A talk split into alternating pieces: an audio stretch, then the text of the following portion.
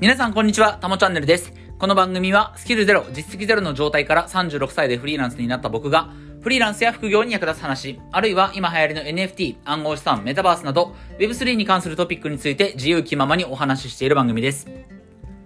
はい。ということで、今日も早速やっていきましょう。今日のタイトルはですね、まずは、ちょっと中央集権的な DAO でいいんじゃねっていう話をしたいと思います。はい、えー、今日のタイトル、テーマは、その Web3 の技術、技術なのかな？うん、まあ Web3 のキーワードの一つである DAO について、えー、話をしたいと思います。ただ、えー、今日の話は、まあ、こういった回たまにある、こういった放送回たまにあるんですけど、まあ何かこう役に立つ話、皆さん聞いてくださってる方の役に立つ話というよりかは、まあ最近、その Web3 のね、あ、たまに僕こういった話しますね。あの Web3 の何かトピックを取り上げて、最近自分が考察している内容、考えた結果について、まあアウトプットする場っていうのをたまにね、やるんですけれども、今日はそんな回になるかなと思います。えー、DAO というものについて最近、えー、まあ考えていることの、まあ、まとめというかね、まあ、考えながらちょっと喋っていくんですけど、自分が最近 DAO について考えてることをアウトプットすると。はい。で、まず DAO っていう言葉は、まあ、Web3 のキーワードの一つなんだけれども、えっ、ー、と、まず、今ね、今日2022年11 12月14日ですけど、えー、昨年の今頃は、Web3 界隈で、まあ、ちょっとこう、なんていうのかな。まあ、一般の人にまで、一般の人の耳に届くまで、こう、バズったワードっていうのは多分まあまだほとんどなかったと思うんですけど、まあ昨年の9月10月頃には NFT っていう言葉がまあ多少知ら知れ渡るように、知れ渡ってはいないんだけど、まあ多少聞くようになりましたよね、おそらくね。NFT という言葉をまあ耳にするなって思う人がね、現れ始めたのは多分去年の9月10月、11月頃だと思います。で、その次に、まあ、あの、来たのがメタバースと Web3 だと思うんですよね。メタバースと Web3。えこれがまあ昨年の本当に年末、昨年の今頃から、まあ、えー、22年、今年の1月ぐらいにかけて Web3 という言葉がなんとなく認知が広まってきた感じがして、その次に多分 DAO っていう言葉が少しこうまた知れ、知れ、知れ渡ってはいないんだけど、まあ知れ、知られるようになってきたのかなと思います。DAO。うん。まあそうですね、DAO っていう言葉聞いたことある人はね、多少増えてきてるとは思います。えー、新しい組織のあり方だと。えー、 Decentralized Autonomous Organization、自立分散型組織というものであって、えー、これは、まあよく一番簡単な説明として比較対比されるのは株式会社ですけど、株式会社という中央にリーダーが存在して、社長というものが存在して、え、その社長をトップとしてトップダウンでね、組織が成り立っていく。要は上の人が下の者に対して管理をし、指示出しをする。それによって、えー、経済、まあ、ビジネスが動いていくっていう、この仕組みを築いているのが株式会社っていう形態ですよね。トップダウン。非常にまあ、ウェブの世界で言えば Web2 的な中央集権的なあり方だったんだけれども、これが、まあ、ガラッと変わって、えー、分散的であり、リーダーがいない。中央がいないっていうね、まあ分かりやすく言うと社長がいないっていう形で、えー、存在する組織が DAO ということでね、まあこの2社の対比、株式会社と、え、DAO の対比ということでよく語られることが多いかなというふうに思います。はい。えー、ただ、まあこの最初はね、この DAO という言葉が、まあ僕自身も昨年の今頃ね、えー、耳にして、まあそうですね、なんかこう世間一般に耳にするようになった DAO の本とかが出たのは多分今年の1月、22年の1月とか2月頃だったと思いますけど、一応まあその Web3 の領域に足を突っ込んでれば、まあ昨年の段階でね、もう DAO っていう言葉は出てきてたと思うんだけれども、えっ、ー、とまあ当時は、やっぱりその DAO ってなかなか面白い仕組みだなと、画期的な仕組みだなとは思った、えー、ですよ。うん。DAO の、まあ当時僕が理解していた定義としては、えー、DAO にまあ求められる要素というか、DAO はこういった要素を兼ね備えてるよっていう組織、あ、組織、こんな要素を兼ね備えてる組織だよっていうことで、4、4つの要素、まあ備えてるものだというふうに僕は理解してたんですよね。えー、一つは社長がいないこと。で、えっ、ー、と、一つは、えー、まあ、社長がいない。そして社長がいない。で、あと何だったかな。ガバナンストークンか。ガバナンストークンが存在していること。えー、そして、えー、匿名で参加できるということ。そして、スマートコントラクトで動くということ。うん、この4つが、まあ、割とこう、理想的な DAO の仕組みなんですよね。社長がいない、つまりトップがいない、中央がいない、そして投票のためのガバナンストークンが存在する。意思決定、組織として意思決定をしていくための、えー、仕組みはガバナンストークンを使うんだと。投票権を使うんだということですよね。そして、このコミュニティは、え、匿名で投票、参加ができる。え、この DAO という組織は会社と違ってね、自分の名前とか性別とか、えー、年、年齢、国籍、もう自分が何者であるかを全くこう開示することなく参加することができる仕組みなんですよね、DAO っていうのは。えー、そして最後、えー、まあこれはちょっと本当に理想論ですけど、スマートコントラクトで動く。究極的には人間が、人間の意思が関与することなく、えー、まあそのブロックチェーンのスマートコントラクトで全てが動くっていうのがまあ理想だとされる。まあ理想っていうのはなんかすごい原理主義的ですけども、まあ理想、理想とされるんですよね。で、この、なんだろうな、当時のこの DAO の兼ね備える、べき、べきって言ったら変なんですけど、まあこういった要素を兼ね備えているのが DAO ですよっていうことを僕自身初めて知った時には、まあこれは株式会社と、うん、まあ一定の領域ではね、まあ業種によっては株式会社というものよりも、はるかに効率よく、まあ世の中のを前に進めていくことができる。ビジネスを展開するにしても、おそらく特定の業種によっては株式会社なんかよりも、えー、DAO を活用した方が圧倒的にこう、生産性も高いし、よりクリエイティブなものが生まれるよなっていうふうに思ったんですよね。まあ非常に革命的だなと思ったんですよ。まあ一方で、えー、まあその DAO という言葉を知ってから1年が経ち、えー、NFT 界隈も、まあなかなかそれなりにね、えー、規模も大きくなってきて、うん、まあ、その Discord というね、チャットツールありますけれども、 Discord で、まあ、その NFT プロジェクトのコミュニティ、まあ、時にはそれを、まあ、DAO と名付けてるもの、まあ、コミュニティ自体の名前に DAO と名乗ってるものもあったりしますけれども、まあ、DAO らしきものは結構いっぱい、えー、作られるようになってきたんですよ。うん。ただ、まあ、それを見てて、うん、まあ、さっき、その、あげましたけれども、えー、社長がいないとか、えー、ガバナンストークンがあるとか、匿名で参加できる、えー、スマートコントラクトで動く。まあ、この中で、なんでしょうね、その、まあ、やっぱりこれって、まあ、今のところですよ、DAO という言葉が生まれて、この世に生まれてから、まあ、このようによく耳にするようになってから約1年経って、やっぱりこれって結構な理想論だなっていうふうに思う部分があるんですよね。うん。というのも、まずそもそも今の DAO って、明らかにスマートコントラクトで動いてはいないんですよ。スマホンで完結してない。もう本当にそこだけを、あの、突き詰めるんであれば、うん、まあ、その、なんていうのかな、人間の意思が介在することなく、プログラムで全部動くっていうことを、まあ、第一義とするのであれば、もうそこに Web3 のなんか分散性の極致みたいなものをね、見出すんであれば、もうそうなってくると、やっぱり究極の DAO ってビットコインしかないよなっていう話に本当になると思うんですよね。それ以外のなんだろうな、プロジェクトというか、プラ、うん、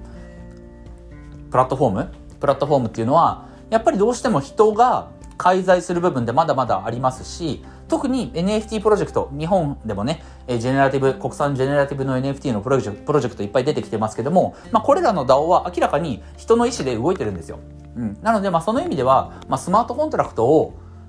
こう、軸としているかどうかっていうのは、まあ本当に理想論かなっていうことで、これは一旦脇に置くべきなのかなというふうに思います。はい。で、まあそこを脇に置いたとしても、まあ残りの3つですよね。社長がいる、いないこと、社長がいないこと、ガバナンストークンがあること、えー、そして匿名で参加できること。で、このうち後者2つ、えー、ガバナンストークンと、えー、あとは匿名で参加できること。これはね、結構実現できてるような気がするんですよね。いろんなコミュニティが、まあ、トークンを発行してるかわかんないけれども、まあ、NFT を持ってる人、特定の NFT を持っている人が、その、そのコミュニティとして意思決定をしていくとき、大事な決定をしていくときに、その NFT ホルダーの人が、まあ、投票権ありますよとかね。うん。あるいは、えー、と、あんまり最近ちょっと追いか情報追いかけられてないですけども、NFT じゃなくて、トークンが付与されて、そのトークンを、えー、投票権として扱って投票しますみたいなコミュニティ。まあ、これは多分普通にあると思うんですよね。うん。なので、まあ、人間中心で回ってるようなコミュニティ、まあ、それを DAO と呼ぶかわかんないですけど、人間中心で回ってるようなコミュニティや DAO に、DAO で、DAO であったとしても、えー、ガバナンストークンっていうのはわりかし、こう、事例はいっぱい出てきてるのかなと。ガバナンストークンを活用して、コミュニティ運営してるっていうのは結構あるのかなと思います。はい。今日ね、ガバナンストークンとは何ぞやとか、スマートコントラクトとは何ぞやみたいな、本当に、こう、用語の解説は何もしてないんですけれども、なのでね、あの、多分これ聞いてくださってる方の中で、今日の話はさっぱりちょっとわからないっていう人もいると思うんですけど、まあ、そこはね、昨日の放送で言った通り、まあ、頑張って調べてよという話ですよね。えー、きちんと自分で、えー、わからないことは、用語はね、用語、専門用語は一つ一つ潰していくっていうことが必要なので、まあ、ちょっと頑張って調べてみてください。はい。ということで、ガバナンストークンを活用できてる人、あ、コミュニティは、まあまあそこそこあるのかなと。えっ、と、あとは、匿名で参加できるっていうことは、これはまあほぼほぼ実現してると思うんですよね。どこの NFT コミュニティも、まあゲームギルドとかも本名で参加する必要は全くないと。自分の素性を全く明かす必要はないと。うん、この匿名で参加できるっていうところは、今のところほぼほぼ実現してるのかなっていうふうに思います。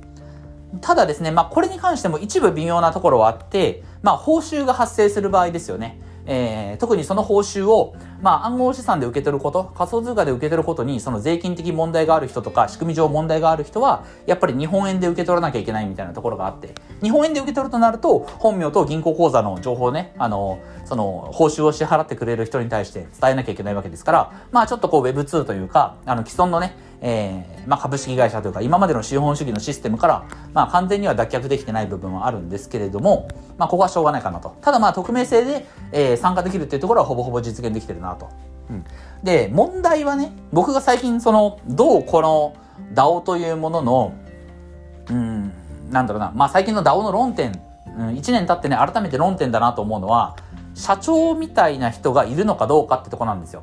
うん、つまり、意思決定を特定の人間が下すべきなのかどうかっていうところなんですよね。うん。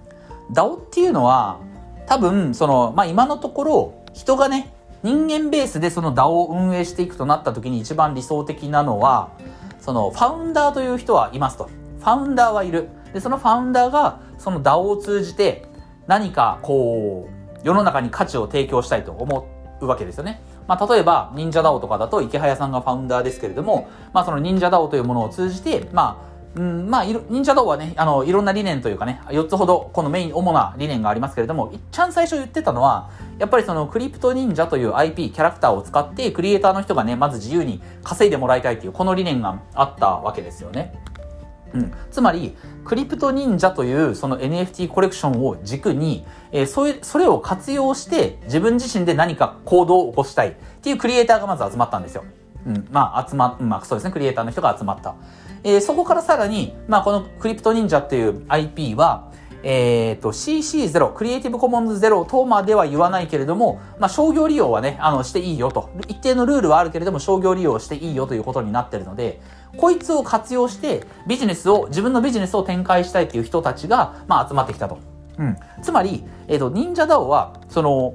この忍者、クリプト忍者というものを使って何かをしたい人たちが集まって、そしてそこで、えー、その、ファウンダーである池早さんのね、指示系統のもと動くんじゃなくて、この忍者を使って何かしたいっていう人たちが自由に集まって、その中でまたチームを作り、自分の、えー、事業だったり、まあ、事業、ビジネス、あるいは、まあ、趣味の活動かもしれないですけれども、何かを作っていくっていう。うん。要はその場を、DAO っていうのは提供しているだけであって、別にそこに集まった人たちに対してリーダーが指示を出すっていう仕組みではないわけですよ。うん。クリプト忍者という IP を軸に、おのおの自由に人が集まってきて、そこで何か活動すると。だから僕自身も例えば、今からクリプト忍者、まあ、あの、コミュニティ DAO にはね、あの、参加はしてますけれども、まあ、今から例えばどこかのプロジェクト、えー、今、えー、こう立ち上がったようなクリプト忍者の IP の IP を活用してね、新しい NFT コレクションを作りますと。えー、まあもうそろそろ、えー、ちょっと延期したのかな？クリプトに、CNP フィリピンズとかがね、ちょっと販売延期になったっていう情報ささっきちらっと見た気がするんですけど、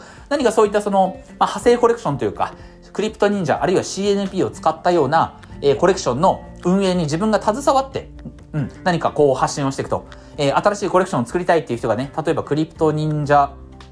うん、な、あ、これはちょっとありえないと思うけど、えー、僕は今なぜか、あの、モンスターハンターのゲームのね、あの、攻略本、ガイドブックが目に入っちゃったんで、例えばクリプト忍者モンスターズとかね、ちょっとこれ意味わかんないな。クリプト忍者モンスターズ。忍者がモンスターを自由に操って何かこう、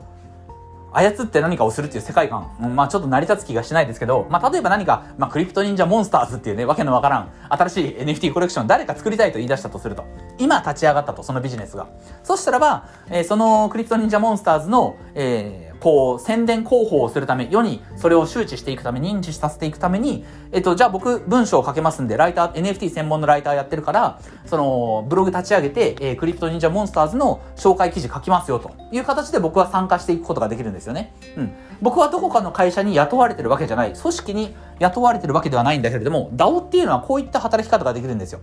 どこかと雇用契約を結ぶ、ね、株式会社と雇用契約を結ぶというやり方ではなくて、自分がこれに参加したいなっていう思うコミュニティがあったらば、チームがあったらば、そこに自由に参加して、えー、本当に活動していいと。うん。で、もちろん最初、それ、それでね、報酬がもらえるとは限らないわけなんですけれども、まあ、ここはね、ちょっと、あの、突っ込んだ話になるんですけど、レトロアクティブっていう概念もあるんですよね。要は、先にね、こう、貢献していた人たちが後々になってその評価を受ける。当時、ああいう風に活動してくれたよね、一生懸命頑張ってくれたよねっていうことで、後から例えば特別な NFT をもらえるとか、アローリスト、NFT の優先購入権をもらえるとか、そういった考え方もあったりするので、まあ最初は無償かもしれないけれども、自分がやりたいことに首を突っ込んで何か活動できるっていうのが、まあこの DAO の一つ特徴であり良さなんですよ。うん。ただ、えっ、ー、と、最近やっぱり最近というか、まあ当初から言われてる、よく言われることなんですけど、これは特にその原理主義、えクリプト原理主義、Web3 原理主義、分散性の原理主義みたいな人からよくこう言われてることだと思うんですけど、うん、人が運営してる DAO は、やっぱりその、ある程度中央集権的じゃないと、意思決定ができないっていうところがどうしてもあるんですよね。うん。いや、DAO って、その中央集権的でないのが DAO であると。ディセントラライズドされてるわけだから、分散的であるのが DAO であるっていうふうに、なんというかこう、それをもう第一主義としてね、えー、言ってる人たち、うん、まあそのブロックチェーンとか Web3 とかね、この界隈はもう分散性こそ命だと、中央集権的な存在っていうのは言っちゃいけないんだっていう人たちは、やっぱりこの DAO における、その特定の個人、まあ特にファウンダーの場合が多いと思うんですけど、ファウンダーが下さざるを得ない、下す、ファウンダーがね、その、個人、一個人としてこう意思決定をしたときに、うん、それって中央集権的だよねと、分散的じゃないよね、そんなん DAO じゃないよねっていう話をする、まあ、意見をね、批判的、批判めいた意見を述べることがあるよくあまあ最近あんまり聞かないですよね。以前よくあった、そんなん DAO じゃねえみたいなね、ことを言う人がいたんですけれども、やっぱり1年間、この NFT 界隈、NFT プロジェクトのコミュニティですよね。そういったコミュニティの運営を見て思うのは、やっぱり DAO って言っても、まあ今日のタイトルなんですけど、ちょっと中央、中央集権的じゃないと、組織は回んないよなっていうふうに思うんですよね。うん。いやもうね、これがスマートコントラクトで完全に自動化すれば、それはもちろん、あの、すべての、なんだろうな、必要なルール、うん、必要な、その意思決、意思決定する必要さえもなく、すべてがトラストレスに動いていくので、まあ問題ないんですよね。確かにスマホが機能すればね。でも、いきなり別にスマホに入ったその DAO を作れるわけじゃないじゃないですか。やっぱり最初は今人間が集まって、そのいろんな IP を作ったり NFT プロジェクトを動かしてると。そうなってくると、絶対に誰かが意思決定しなきゃいけないんですよね。うん、そのスマートコントラクトが意思決定というものすら必要なく何かをこう動かしてくれるわけじゃなくて、こういうふうにしようかな、ああいうふうにしようかなっていう、二つの選択肢があったらこっちを取ろうかなっていうことを、やっぱ誰かが決めないといけないと。で、その時に、ガバナンストークンで純粋に投票でね、決めるっていう。まあ、これはもちろん、ものによってはそれでいいこともあるんですけど、やっぱりね、この DAO っていうのも、そのファウンダーの人が何かを成し遂げたい、えー、こういった価値を世の中に提供したいと思って立ち上げているものなので、その、ファウンダー、なんていうのかな、うん、その DAO のコミュニティの中で超重要なこと、うん、まあ、特にその DAO の理念に関わるような部分で超重要なこと、うん、うん、実務的なことではなくて、そのなんかこう主義思想みたいなところですよね。うん、こういった例えば、うん、こういったメンバーをこの人を例えばコアメンバーに入れるのかどうかみたいな、うん、それって多分ガバナンストークンによる投票で決めれることではないんですよ。多分その人の、あとね、コアメンバーとして参加するかどうかを検討しているその人の、なんというかこう、能力がね、どんなに高かったとしても、主義思想が自分の DAO の、うん、主義思想理念とマッチしないのであれば、おそらくファウンダーの人は、えー、その新しくね、参加するかもしれないっていうメンバーを入れたいとは思わないはずなんですよね。でもそこでガバナンス投票、ガバナンストークンで投票すると、その能力だけを買って、あの、この人に参加してほしいっていう人が増えるかもしれない。でも多分ね、これはいい決定ではないと思うんですよ。うん。やっぱりその理念が一番